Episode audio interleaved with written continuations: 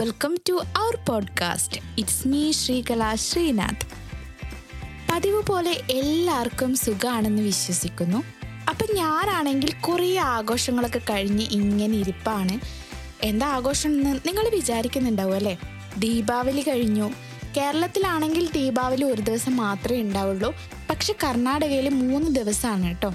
അപ്പോൾ അതൊക്കെ ആഘോഷിച്ച് കഴിഞ്ഞു. ദീപാവലി മാത്രമല്ല ഇവിടുത്തെ ഒരു ആഘോഷം. ദീപാവലിയൊക്കെ കഴിഞ്ഞ ഒരു വൺ വീക്ക് കഴിഞ്ഞാലാണ് തുളസി പൂജ ഉണ്ടാവുക. അപ്പോൾ വീണ്ടും തുളസിയെയൊക്കെ പൂജിച്ച് ദീപാവലിക്ക് വാങ്ങിയ പടക്കങ്ങളൊക്കെ ഉണ്ടാവുമല്ലോ. അപ്പോൾ അതൊക്കെ പൊട്ടിച്ച് പൂത്തിരൊക്കെ കത്തിച്ച് ആഘോഷിക്കുന്നു. അതുപോലെ ഞങ്ങളും പടക്കമൊക്കെ പൊട്ടിച്ച് പൂത്തിരൊക്കെ കത്തിച്ച് ആഘോഷിച്ചു. അപ്പോൾ ഈ കേരളത്തിലായിരുന്നപ്പോൾ ദീപാവലി ഒന്നും നമ്മൾ അങ്ങനെ ആഘോഷിക്കാറില്ല. ആ ഒരു സമയത്തൊക്കെ ആശ തോന്നിയിട്ടുണ്ട്. ഇങ്ങനെ വീട് മൊത്തം ദീപങ്ങൾ കൊണ്ട് ഇങ്ങനെ അലങ്കരിക്കാനും അങ്ങനെയൊക്കെ. പക്ഷെ കർണാടകയിൽ വന്നപ്പോഴാണ് ദീപാവലി ശരിക്കും എൻജോയ് ചെയ്ത് ആഘോഷിച്ചത്. അപ്പൊ ദീപാവലിയൊക്കെ കഴിഞ്ഞു. അപ്പോഴാണ് ഇനി എന്ത് ഇങ്ങനെ ആലോചിച്ച് തുടങ്ങിയത്. സെലിബ്രേറ്റ് ചെയ്യാൻ കിട്ടുന്ന ഏതൊരു ഫെസ്റ്റിവലും നമ്മൾ അങ്ങനെ വെറുതെ വിടാറില്ല. നമ്മളോട് ആരെങ്കിലും ഒരാൾ നിങ്ങൾക്ക് ഇഷ്ടമുള്ള മാസം ഏതാണെന്ന് ചോദിച്ചാൽ ഇപ്പം എനിക്കറിയാവുന്ന എല്ലാവരും ഒരേ സ്വരത്തിൽ പറയുന്നൊരു കാര്യമാണ് ഡിസംബർ. മറ്റുള്ളവർ എന്തുകൊണ്ടാണ് അത് ഇഷ്ടപ്പെടുന്നതെന്ന് എനിക്കറിയില്ല. പക്ഷെ എന്റെ കാര്യം ചോദിച്ചാൽ എനിക്കൊന്നേ പറയാനുള്ളൂ. നല്ല തണുത്ത മാസവുമാണ് ക്രിസ്മസുമാണ്. എനിക്ക് തോന്നുന്നു ക്രിസ്മസ് ആഘോഷിക്കാത്തവരായിട്ട് ആരും ഉണ്ടാവില്ല. കാരണം ജാതി മത ഭേദമന്യേ ആഘോഷിക്കുന്ന എല്ലാ ഫെസ്റ്റിവലും നമ്മൾ ആഘോഷിക്കാറുണ്ട്. പക്ഷെ എന്നാലും അതുപോലെ തന്നെ ആഘോഷിക്കുന്ന ഒന്നാണ് ക്രിസ്മസും. സാധാരണ മറ്റെല്ലാ മാസങ്ങളിലും നമ്മളെ വീട്ടിൽ കേക്കുകൾ എത്തുന്നത് ബർത്ത്ഡേക്കൊക്കെ ആയിരിക്കും. എന്നാൽ ഡിസംബറിൽ അങ്ങനെയല്ല. ക്രിസ്മസ് ആയതുകൊണ്ട് തന്നെ ഡിസംബർ ഫസ്റ്റ് തൊട്ട് ന്യൂ ഇയർ എൻഡ് വരെ നമ്മളെ വീട്ടിൽ എപ്പോഴും കിട്ടുന്ന ഒന്നായിരിക്കും കേക്ക്. പിന്നെ ഈ ഡിസംബറിനെ കുറിച്ച് പറയുമ്പോൾ എനിക്ക് ഒരു സ്റ്റോറിയും കൂടെ പറയാനുണ്ട്. കാരണം ഡിസംബറിലാണ് എന്റെ സിസ്റ്ററിന്റെ ബർത്ത്ഡേ അപ്പോൾ ആ ഒരു മാസമായതുകൊണ്ട് തന്നെ അവൾ എല്ലാവരുടെയും മുന്നിൽ ഇത്തിരി ഷൈൻ ചെയ്യാറൊക്കെ ഉണ്ട് ശരിക്കും എനിക്ക് അവളോട് ഇക്കാര്യത്തിൽ ഇത്തിരി അസൂയൊക്കെ തോന്നാറുണ്ട്. കാരണം മറ്റെല്ലാ മാസത്തെക്കാളും ആ ഒരു ഡിസംബറിൽ ബർത്ത്ഡേ ആഘോഷിക്കുമ്പോൾ ഒരു പ്രത്യേക ഭംഗിയാണ്. ഇത് പറയുമ്പോഴാണ് എന്റെ ബർത്ത്ഡേ എനിക്ക് ഓർമ്മ വരുന്നത്. എന്റെ ബർത്ത്ഡേ എപ്പാണെന്ന് അറിയണ്ടേ? ജൂലൈയിലാണ് ബർത്ത്ഡേ അപ്പം നിങ്ങൾക്ക് എല്ലാവർക്കും അറിയായിരിക്കുമല്ലോ എന്താണ് ആ ഒരു സമയത്തെ കാലാവസ്ഥ എന്നത്. നല്ല ആഞ്ഞു വീശുന്ന മഴയായിരിക്കും. എപ്പോഴും അതൊക്കെ നമ്മുടെ ബർത്ത്ഡേ നല്ല രീതിയിൽ തന്നെ പൊളിച്ച് കയ്യിൽ തരാറുണ്ട്. നമ്മളെ നാട്ടിലൊക്കെ ആണെങ്കിൽ ക്രിസ്മസ് അടുക്കുമ്പോൾ ചുറ്റുവട്ടത്തെ കുട്ടികളൊക്കെ ഇങ്ങനെ ക്രിസ്മസ് കരോളും പാടി ക്രിസ്മസ് അപ്പൂപ്പന്റെ വേഷമൊക്കെ ഇട്ട് വരാറുണ്ട്. കാണാൻ അങ്ങനെ പ്രത്യേകിച്ച് ഒന്നും ഉണ്ടാവില്ല അവരുടെ കയ്യിൽ വിളക്കുകളോ നക്ഷത്രങ്ങളോ ഒന്നും ഉണ്ടാവില്ല. ജസ്റ്റ് ഒരു ക്രിസ്മസ് പാപ്പാന്റെ വേഷം കെട്ടി ടോർച്ചൊക്കെ പിടിച്ചിട്ടായിരിക്കും വരുന്നത്. പക്ഷെ അത് കേൾക്കുമ്പോൾ അത് കാണുമ്പോഴും നമുക്ക് ചെറിയ സന്തോഷമൊക്കെ തോന്നാറുണ്ട്. അവർ ശരിക്കും ക്രിസ്മസ് പിരിവിന് വേണ്ടിയിട്ടാണ് വരുന്നത്. ചില ക്ലബ്ബുകളൊക്കെ ഉണ്ടാവും ചെറിയ കുട്ടികളുടെ. അപ്പോൾ അവരൊക്കെ ആയിരിക്കും ഇങ്ങനെ വരുന്നത്. അവർക്ക് പൈസ കൊടുത്തു കഴിഞ്ഞാൽ തിരിച്ച് ഇങ്ങോട്ട് സാന്റാക്ലോസിന്റെ വേഷം ഇട്ട കുട്ടി മുട്ടായിയൊക്കെ തരാറുണ്ട്. ക്രിസ്മസ് ദിനത്തിന് അങ്ങനെ ഒരു പ്രത്യേകത കൂടി ഉണ്ടല്ലേ? സന്തോഷത്തോടെ ഗിഫ്റ്റ് കൊടുക്കുക അതൊക്കെ സ്വീകരിക്കുക. ഇപ്പോഴാണ് ഞാനൊരു കാര്യം ഓർത്തത്. ഈ ക്രിസ്മസ് ദിനത്തിൽ നമ്മുടെ സ്കൂളിലൊക്കെ ക്രിസ്മസ് ഫ്രണ്ട് ഉണ്ടാകും. അതെല്ലാ സ്കൂളിലും അങ്ങനെ ആയിരിക്കും. എല്ലാവർക്കും കിട്ടിയിട്ടും ഉണ്ടാകും. അപ്പൊ ഈ ക്രിസ്മസ് ഫ്രണ്ട് ആയിട്ട് ഗേൾസിന് കിട്ടിയാലാണ് ചെലവ് കൂടുതൽ കാരണം നമുക്ക് ഗിഫ്റ്റ് ആയിട്ട് കൊടുക്കാൻ എന്താണ് വാങ്ങേണ്ടതെന്ന് രണ്ടാമതൊന്ന് ആലോചിക്കേണ്ട പ്രശ്നമേ വരുന്നില്ല. ഒരു പൊട്ടോ അല്ലെങ്കിൽ വള മാല നെയിൽ പോളിഷ് അങ്ങനെയൊക്കെ ആയിരിക്കും നമ്മൾ കൊടുക്കുക. പക്ഷെ ഒരു ആൺകുട്ടിയെ കിട്ടിയാൽ നമുക്ക് ഇത്ര കൺഫ്യൂഷൻ ആയിരിക്കും. എന്താ കൊടുക്കേണ്ടത് എന്താ കൊടുക്കേണ്ടത് അവസാനം അത് ചോക്ലേറ്റിൽ മാത്രം ഒതുക്കുകയും ചെയ്യും. ഞാൻ പണ്ടത്തെ കാര്യമാണ് കേട്ടോ പറഞ്ഞു വരുന്നത്. പണ്ട് എന്ന് പറയുമ്പം ഒരു ആൺകുട്ടിക്ക് പെൺകുട്ടി ഗിഫ്റ്റ് കൊടുക്കുക കൊടുക്കാന്ന് പറയുമ്പം ഇത്തിരി ചമ്മലുള്ള കാര്യമായിരിക്കും പക്ഷെ ഇന്ന് കാലം മാറി അപ്പോൾ ആൺകുട്ടികളും പെൺകുട്ടികളും അത്രയും ക്ലോസ് ഫ്രണ്ട്ഷിപ്പ് ഒക്കെ ആയിട്ട് നീങ്ങുന്ന ഒരു കാലമാണ്. അപ്പോൾ ഒരു ഗിഫ്റ്റിനെ പറ്റി നമുക്ക് അധികം ആലോചിക്കേണ്ടി വരുന്നില്ല ഇന്നത്തെ കാലത്ത്. അപ്പോൾ ഈ പറഞ്ഞതുപോലുള്ള ക്രിസ്മസ് ഫ്രണ്ട് സ്കൂളിൽ മാത്രമല്ല എല്ലാ ഓഫീസുകളിലും ജോലി സ്ഥലത്തൊക്കെ ഉണ്ടാവും.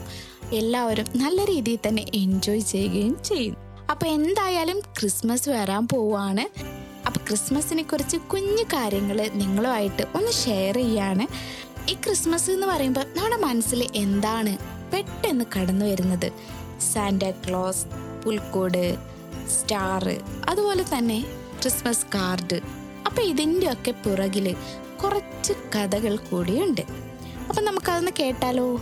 അപ്പൊ ഈ ക്രിസ്തു മതത്തിൽ നമ്മൾ എന്തൊക്കെ ആചരിക്കുന്നുണ്ടോ? എന്തൊക്കെ അനുഷ്ഠാനങ്ങളുണ്ടോ?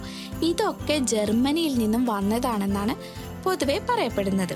ക്രിസ്തുമസ് മരം പിന്നെ നമ്മൾ സമ്മാനങ്ങൾ പരസ്പരം കൈമാറുന്നത്. ജർമ്മനിയിൽ ക്രിസ്തുമതം പ്രചരിക്കുന്നതിന് മുൻപേ ഉണ്ടായിരുന്ന യൂൾ എന്ന ശൈത്യകാല വിശേഷത്തിലെ ഒരു ആചാരങ്ങളാണ് ഇതൊക്കെ.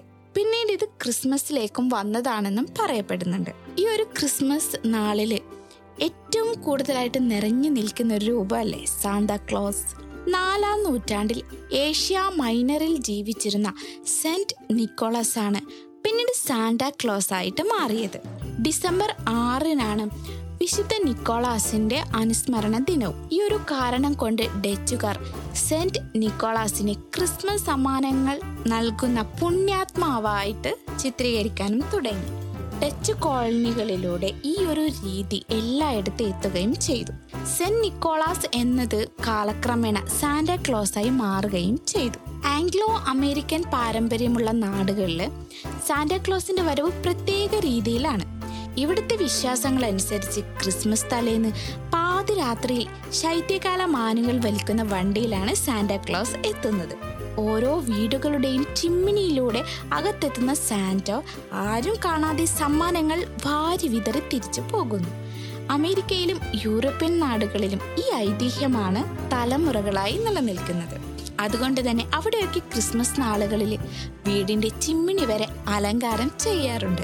ശൈത്യമാനുകളുടെ സമ്മാനങ്ങളാണെന്ന് പറഞ്ഞാണ് മാതാപിതാക്കൾ ക്രിസ്മസ് സമ്മാനങ്ങൾ കുട്ടികൾക്ക് നൽകുന്നത്. ക്രിസ്മസ് ആഘോഷത്തിന് ഒഴിച്ചുകൂടാൻ പറ്റാത്ത മറ്റൊരു ഘടകമാണ് ക്രിസ്മസ് മരം. സ്വർഗരാജ്യത്തിൽ വിലക്കപ്പെട്ട മരത്തിന്റെ പ്രതിരൂപമായാണ് ജർമ്മൻകാർ ക്രിസ്മസ് മരത്തെ കണ്ടിട്ടുള്ളത്. ക്രിസ്മസ് നാളുകളിൽ പിരമിഡ് ആകൃതിയിലുള്ള മരങ്ങൾ അലങ്കരിക്കുന്ന ഈ രീതി പിന്നീട് മറ്റ് ദേശങ്ങളിലേക്കും പടർന്നു.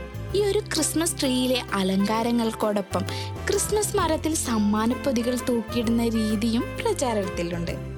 രണ്ടായിരത്തി പതിനാലിൽ ഹോണ്ടൂറാസിൽ രണ്ടായിരത്തി തൊണ്ണൂറ്റി നാൽപ്പത്തഞ്ച് പേർ അണിനിരന്ന് രൂപം കൊടുത്ത ലോകത്തിലെ ഏറ്റവും വലിയ മനുഷ്യ ക്രിസ്മസ് മരം എന്ന ഗിന്നസ് റെക്കോർഡും രണ്ടായിരത്തി പതിനഞ്ച് ഡിസംബർ പത്തൊമ്പതിന് കേരളത്തിലെ ചെങ്ങന്നൂരിൽ നാലായിരത്തി മുപ്പത് പേർ ചേർന്ന് തിരുത്തുകയും ചെയ്തു.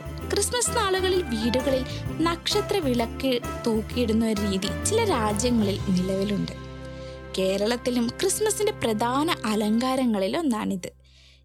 ജന്മം അറിഞ്ഞു ബത്ലഹേമിലേക്ക് യാത്ര തിരിച്ച ജ്ഞാനികൾക്ക് വഴികാട്ടിയായ നക്ഷത്രത്തെയാണ് നക്ഷത്ര വിളക്കുകൾ തൂക്കി ഓർമ്മിക്കുന്നത്. ബത്ലഹേമിലെ കാലത്തൊഴത്തിൽ ഉണ്ണിയേശു പിറന്നുവെന്ന വിശ്വാസത്തെ മുൻനിർത്തിയാണ് ക്രിസ്മസിന് പുൽക്കൂടൊരുക്കുവാൻ തുടങ്ങിയത്.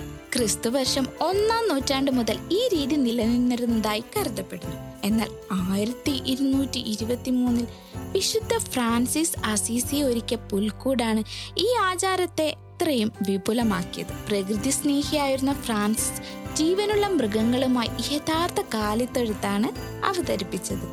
അതുപോലെ തന്നെ ക്രിസ്മസിന് പ്രധാനപ്പെട്ട മറ്റൊന്നു കൂടെയാണ് ക്രിസ്മസ് കാർഡുകൾ. എല്ലാവർക്കും ശാന്തിയുടെയും സമാധാനത്തിന്റെയും സന്ദേശങ്ങൾ അയക്കാൻ വേണ്ടിയിട്ടാണ് ഈ കാർഡുകൾ ഉപയോഗിക്കുന്നത്. അപ്പോൾ ഇനി ക്രിസ്മസ് ആണ് വരുന്നത്. അപ്പോൾ നിങ്ങൾ എല്ലാവരും എൻജോയ് ചെയ്യുക. ഓരോ ആഘോഷങ്ങളും സെലിബ്രേറ്റ് ചെയ്യുക. കാരണം നമ്മൾ പിന്നീട് തിരിഞ്ഞു നോക്കുമ്പോൾ നമുക്ക് ഈ ഒരു അവസരത്തിൽ ആഘോഷിച്ച നല്ല നല്ല മെമ്മറീസ് ആയിരിക്കും നമ്മുടെ കൂടെ എപ്പോഴും ഉണ്ടാകുന്നത്. അപ്പോൾ എല്ലാവർക്കും നല്ലൊരു ദിവസം ആശംസിക്കുന്നു. അപ്പോൾ നെക്സ്റ്റ് കാണാം. ബൈ